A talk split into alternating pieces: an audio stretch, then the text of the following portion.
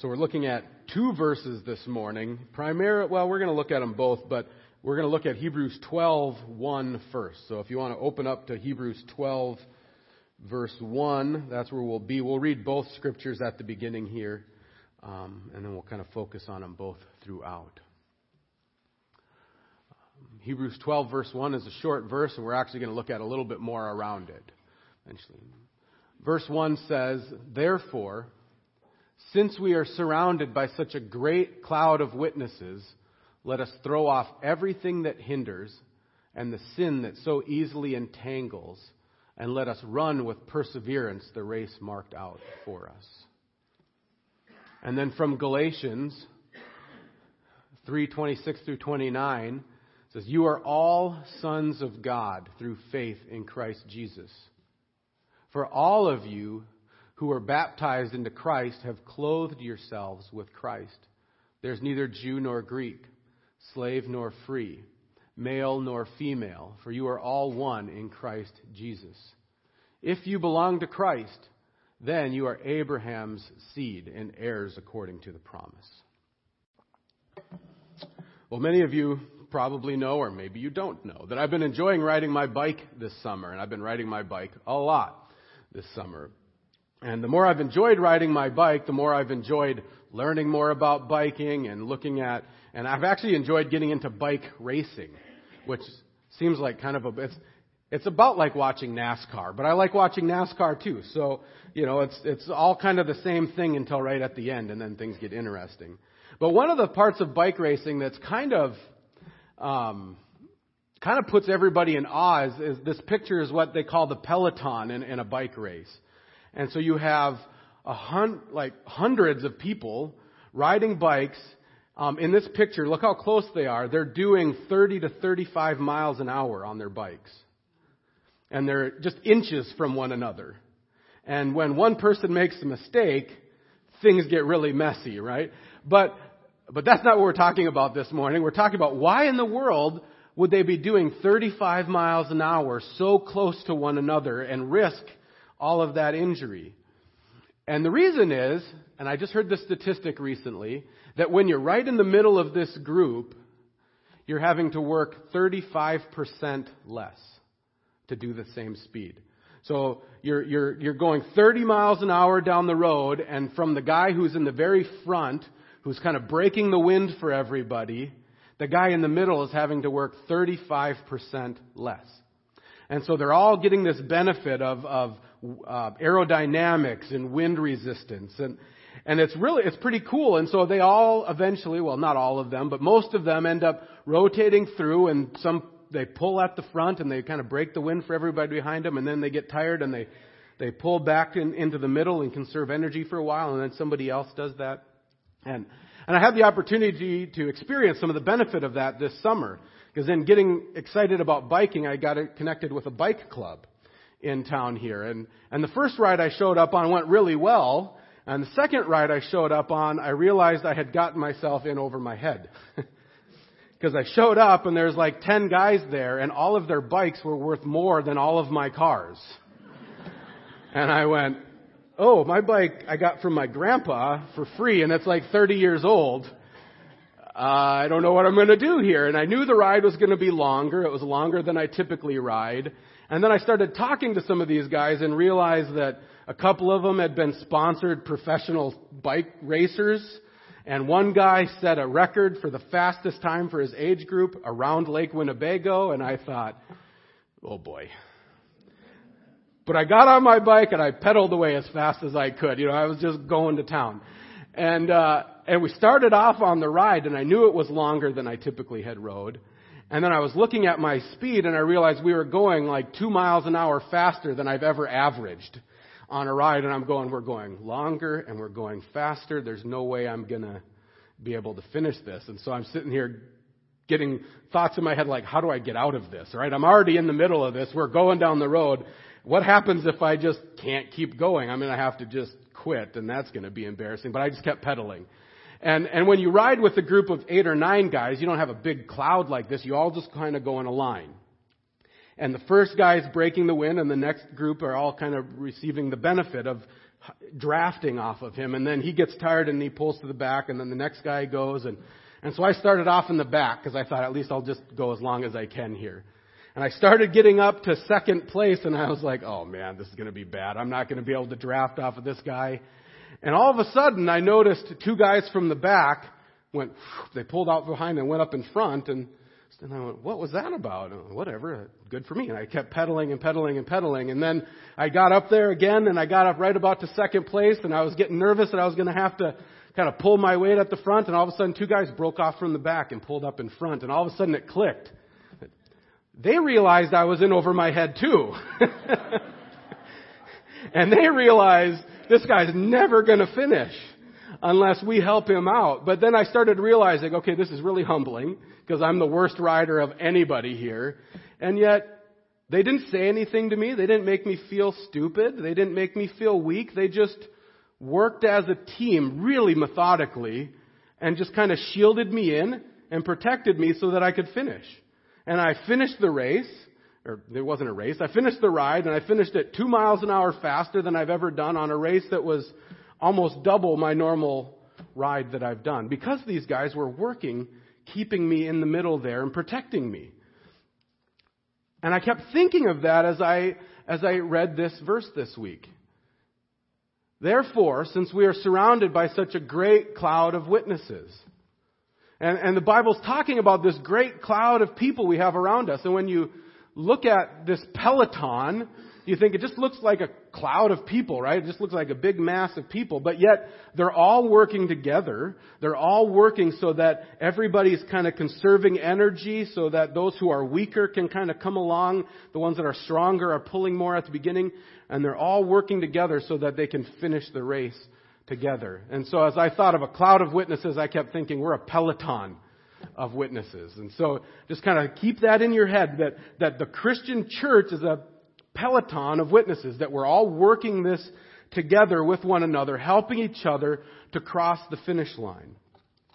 And, and it's important to understand this because of what it says. It describes the Christian life like this. It says, we're surrounded by such a great peloton of witnesses, so let us throw off everything that hinders and the sin that so easily entangles, and let us run with perseverance the race marked out for us.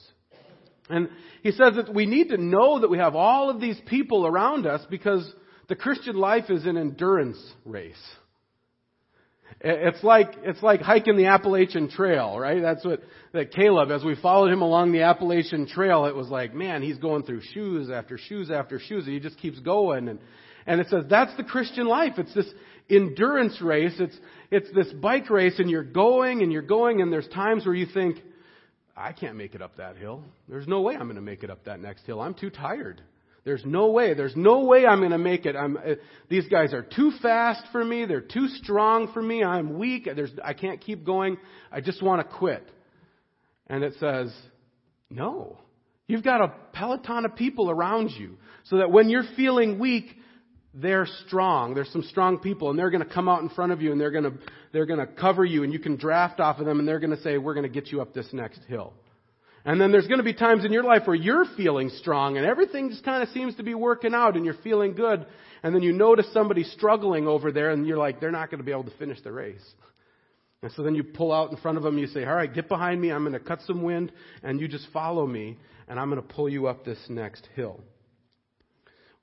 We're all working together, just kind of methodic. We don't need to make people feel stupid or weak or dumb, but we just kind of pull in, grab them, pull them along, and help them to finish the race, to make it to the end. And, and one of the things I, that just was kind of blowing my mind this week is this picture is so much bigger than we even imagine. When we start thinking about we're surrounded by a cloud of witnesses or a peloton of witnesses, we immediately start to think about our church, right? And which we should. Uh, so this is our immediate peloton that we're doing life with. We're, we're working with each other. We're working together, shielding, protecting, encouraging, strengthening people as we go on. But actually, this passage is not talking about the local, your local church, your local Christian community. It's talking about the historic church. It says your, your peloton that's coming with you is way bigger than your local Christian community. It's actually the people of God throughout all of history. That this cloud of witnesses they're talking about here is referencing all of chapter 11 of Hebrews. That's kind of, that's considered sometimes the hall of faith. Right? So we have here some of the examples. I didn't, I wasn't going to put the whole chapter up there. You can go home and read the whole chapter. That would be good. But here's some parts of it. By faith, Abel offered a better sacrifice. By faith, Noah built an ark. By faith, Abraham obeyed and went, even though he didn't know where he was going. By faith, Isaac blessed Jacob and Esau in regard to their future. By faith, Moses' parents hid him for three months after he was born. By faith, Moses chose to be ill treated along with the people of God rather, to, rather than to enjoy the pleasures of sin for a short time. He regarded disgrace for the sake of Christ as a greater value than the treasures of Egypt because he was looking ahead to his reward. And then in going through this list of God's people, all the way from Abel going through, and then it gets to the end, and, and the author says, I could just keep on going. I could talk about David and Samson and, and he just starts going. I could talk about all of these people and say, these are all the cloud of witnesses walking with you in your faith. They're all surrounding you, helping you to finish the race of the Christian life.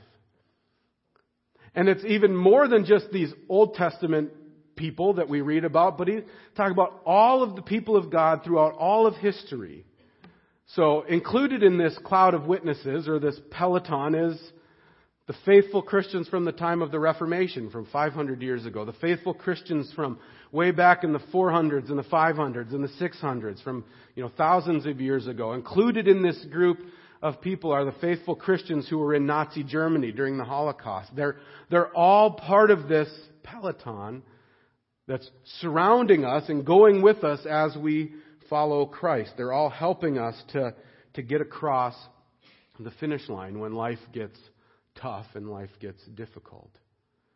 It's pretty incredible. It's, it's, a, it's a really big picture, and, and some of the ways that they help us are through incur, uh, by leading by example, by exhorting us or rebuking us, and through encouraging us. Right? So as we look back at the people of God over, over the centuries and how they help us in in our Christian walk is through example, through exhortation, and through encouragement. And so just look at Moses for a second. This, this last little part, and this is only part of what Hebrews 11 says about Moses. It says, By faith, Moses chose to be ill treated along with the people of God, rather than to enjoy the pleasures of sin for a short time. He regarded disgrace for the sake of Christ as a greater value than the treasures of Egypt because he was looking ahead to his reward. And so here you have Moses, who's you know, the prince of Egypt. He can have anything he wants whenever he wants. He has access to anything he wants. If, if he has an urge and he wants to fill that urge, he can have it, and he can have it right now. If, he, if he's hungry, he can have food. If he has, wants something to drink, he can have that. Everything is taken care of for him. And yet it says, because of his faith, by faith, he chose he would rather be ill treated with God's people than to enjoy all the pleasures of sin that don't really have any value. He actually says that Christ is more valuable than all the treasures of Egypt. Moses, who had all of the treasures of Egypt, said, Christ is way more valuable. Way more valuable. There's, there's a reward ahead of me that's more valuable than anything I can have in all of Egypt. And all of these pleasures of Egypt will give me about this much satisfaction, but Christ Himself will, will give me so much more of a reward and so much more satisfaction. I'm going to follow Him. I'm going to go from being a prince to being a slave because Christ is that valuable. Now, how does that give us an example or an exhortation and encouragement. I mean, I probably don't even have to spell it out. We kind of start to get that a little bit. As we, as we see Moses' faith, we see him running the race before us. He stands out as an example. And, and I mean, I, I heard somebody say the other day, you know, talking about Pharaoh. We look at Pharaoh and we think, man, he was wealthy. He had so much wealth. And then they said, Pharaoh would have given half of his kingdom to buy your old beater vehicle that you have laying out in the garage. Can you imagine if Pharaoh saw you driving, even like a Volkswagen bug that's fallen apart? He'd be like, man, this is like a chariot without horses. I can go how fast on this thing? He'd, he'd spend his whole kingdom just to have your old beat up vehicle. That, that we have so much more wealth than he did. And we really do have access to anything we want whenever we want it, for the most part. We, we have, we can kind of fulfill our urges. We can, we can dive in and, and indulge in the pleasures of sin. We, we have, we're in the same situation as Moses where we can just go there. And we're in a world that continues to just encourage us. If you have an urge, just do it. If it feels good, do it. Just, and Moses says that you get tempted to fall into that. Moses, from way back in history, says, don't do it. I've been there. It's not worth it. Christ is way more valuable than any of these things. Don't do it. And so he exhorts us from the past and says, no, Christ is more valuable. Follow him. And then he encourages us because we watch how God took his faithfulness and God was faithful to him and blessed him and walked with him. And we think, God's faithful to Moses. God's going to be faithful to me in following this. And we just watch Moses lead us by example. And so as we look back throughout history, we see these people from the church leading the way, helping us to live out our faith now. And that's why you've probably already figured it out and you'll continue to figure it out more that I'm going to quote a lot of dead people. and the reason is, is because they're part of our peloton. They're part of our cloud of witnesses that God put them on earth to help us too, to help us follow Him and to make it through the finish line. And, and when you read people who are living five or six hundred or seven hundred or eight hundred or a thousand years ago, when you read their writings, they see things that we don't see because they're not blinded by some of our own cultural blinders. They can encourage us in a way that people today can't encourage us. They can rebuke us in a way that people today can't rebuke us. And they can lead us by example because we can see that they were in similar circumstances a thousand years ago as we are today. Like Solomon said, there's nothing new under the sun. And so the Christians a thousand years ago were having the same struggles that we were today. And so God gives them to us as a gift and says, these people are part of your peloton and they're, and they're bringing you through and they're helping you to finish this race. And if we ignore the historic church and we just get focused on the church of today, we lose this tremendous resource that God has given us to help us cross the finish line of the Christian faith. And so I encourage you, read some old books and read some biographies about people, Christians who lived thousand years ago or more. Um, they will help you cross the finish line in your faith.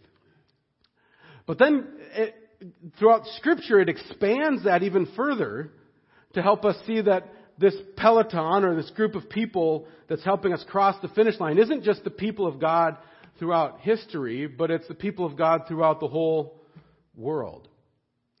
And this is just, there's a ton of passages I could have went to. Here's one.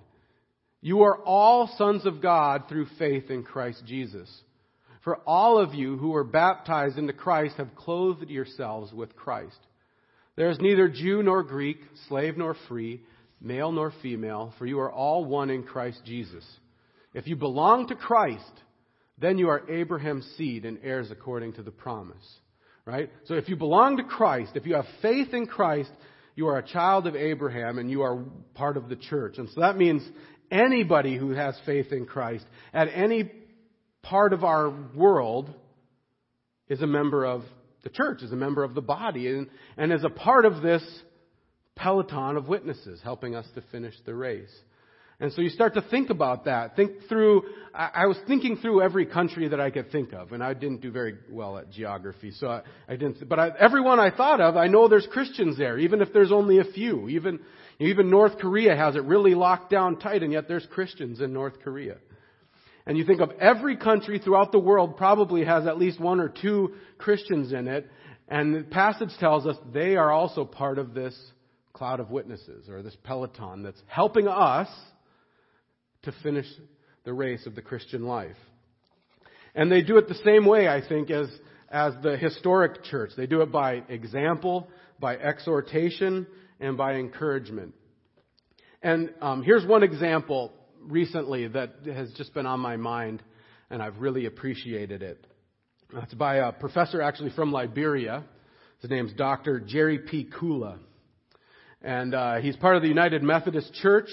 And the United Methodist Church had this gathering earlier in the year, um, I think early summer, and they were talking about some things, and there was a group of people trying to kind of push the church in an unhelp, the denomination in an unhealthy direction. And there was even a little strong arming going on where they were talking about if we don't go in this direction, you probably aren't going to get funding or you're not going to maybe get money, and so kind of come along with us. And so this uh, professor from Liberia was part of the gathering, and in the midst of it, he stood up and, and gave this talk. I just encourage you to go read the whole thing. I'll give you bits and pieces of it. Um, it was phenomenal, and it cut everybody to the heart and actually swayed them to go back and to make a good decision and to start heading in a healthy direction. Um, and here's, here's some of his, my heart gets stirred just reading some of what he wrote. Um, so this is him from, this is part of it. Please hear me when I say, as graciously as I can, we Africans are not children in need of Western enlightenment. We do not need to hear a progressive U.S. bishop lecture us about our need to grow up. Let me assure you, we Africans, whether we have liked it or not, have had to engage in this debate for many years now, and we stand with the global church. Do you hear that? We stand with this peloton of witnesses, the global church. Not a culturally liberal church elite in the U.S. With all due respect, a fixation on money seems more of an American problem than an African one. We get by on far less than most Americans do. We know how to do it. I'm not so sure you do. So if anyone is so naive or condescending as to think that we would sell our birthright in Jesus Christ for American dollars, then they simply do not know us. We are seriously joyful in following Jesus Christ and God's holy word to us in the Bible. And in truth, we think many people in the U.S. and in parts of Europe could learn a great deal from us. So please understand me when I say the vast majority of African United Methodists will never, ever trade Jesus and the truth of the Bible for money. Whew. Amen, huh? Yeah. That's just, man, I get excited. And I think, Jason, yeah. Oh, he is. So Don knows him. Yeah, Don works under him, right? So this guy just, I, I read that and I just, I get chills and I go, let's go fight the good fight of faith, right? Like you, you have the global church coming in and he's saying, hey, he's speaking the truth in love with courage and boldness and saying, we are going to follow Christ. We're not following money. We love him. We are in this. We are going forward. And then in doing that, Christ gives us the benefit of saying, he's a great example. Let's follow him. Let's, let's follow Jerry's lead and, and let's live that way. Let's, let's be stirred up to faith in that. And then let's just take a moment to receive the exhortation that he gave to the American church. Because he doesn't have some of the cultural blinders that we have, where he rebukes us and says, I think money is a too big of a deal in the American church. Money's make, causing the American church to make too many decisions that are not good. And so let us hear that rebuke from a fellow brother in Christ and then keep our eyes focused and look to Christ. That's the benefit of, of this peloton, not only the historic church, but the global church throughout all of the world. And if we get too focused again on our church in this city or even just the U.S. church and we ignore the global church, we're again, we're losing this massive resource that God has given us to follow Him rightly and to finish the Christian race. But in all of this, it's important to remember that there's one more resource that is much more ultimate than the historic or the global church. In this passage, it says, Let us run with perseverance the race marked out for us, and let us run it, fixing our eyes on Jesus, the author and perfecter of our faith, who for the joy set before him endured the cross scorning its shame, and he sat down at the right hand of the throne of God. Consider him who endured such opposition from sinful men so that you will not grow weary and lose heart.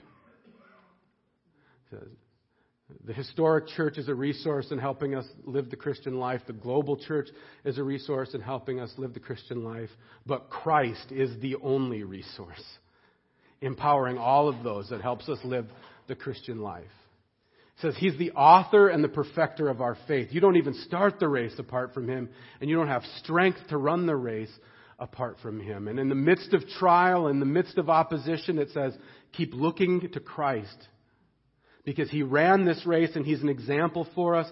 He ran this race and he's an exhortation to us. He ran this race and he's an example to us, but ultimately, he's the one who's at the front of the peloton, pulling all of the weight, and he's the only one breaking the way for everyone to follow him.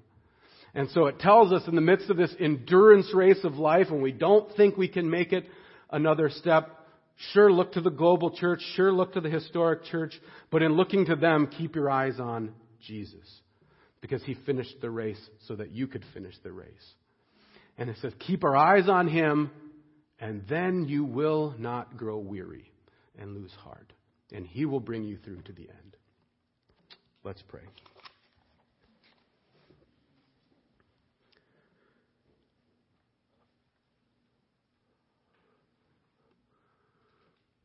Lord, you continue to pour out blessing after blessing after blessing upon us. We see that blessing in surrounding us through the historic church throughout all the centuries and the ages, watching your faithfulness to them, watching you work in and through them for your kingdom. You bless us by uniting us with the church throughout the world, the global church, and the way you use them to exhort us and to rebuke us and to encourage us and to strengthen us. But ultimately, we thank you for your Son, the strength that he gives us, the redemption that he's brought us, the way that he takes hold of us and drags us through life and brings us all the way to the end. We thank you for the promise that Christ said, Anyone that I take hold of will never be taken out of my hand and that He will bring us to the finish line. Lord, keep our eyes on you and continue to give us strength as we live this life. Bring us to the end, we pray. And all God's people said, Amen. Amen.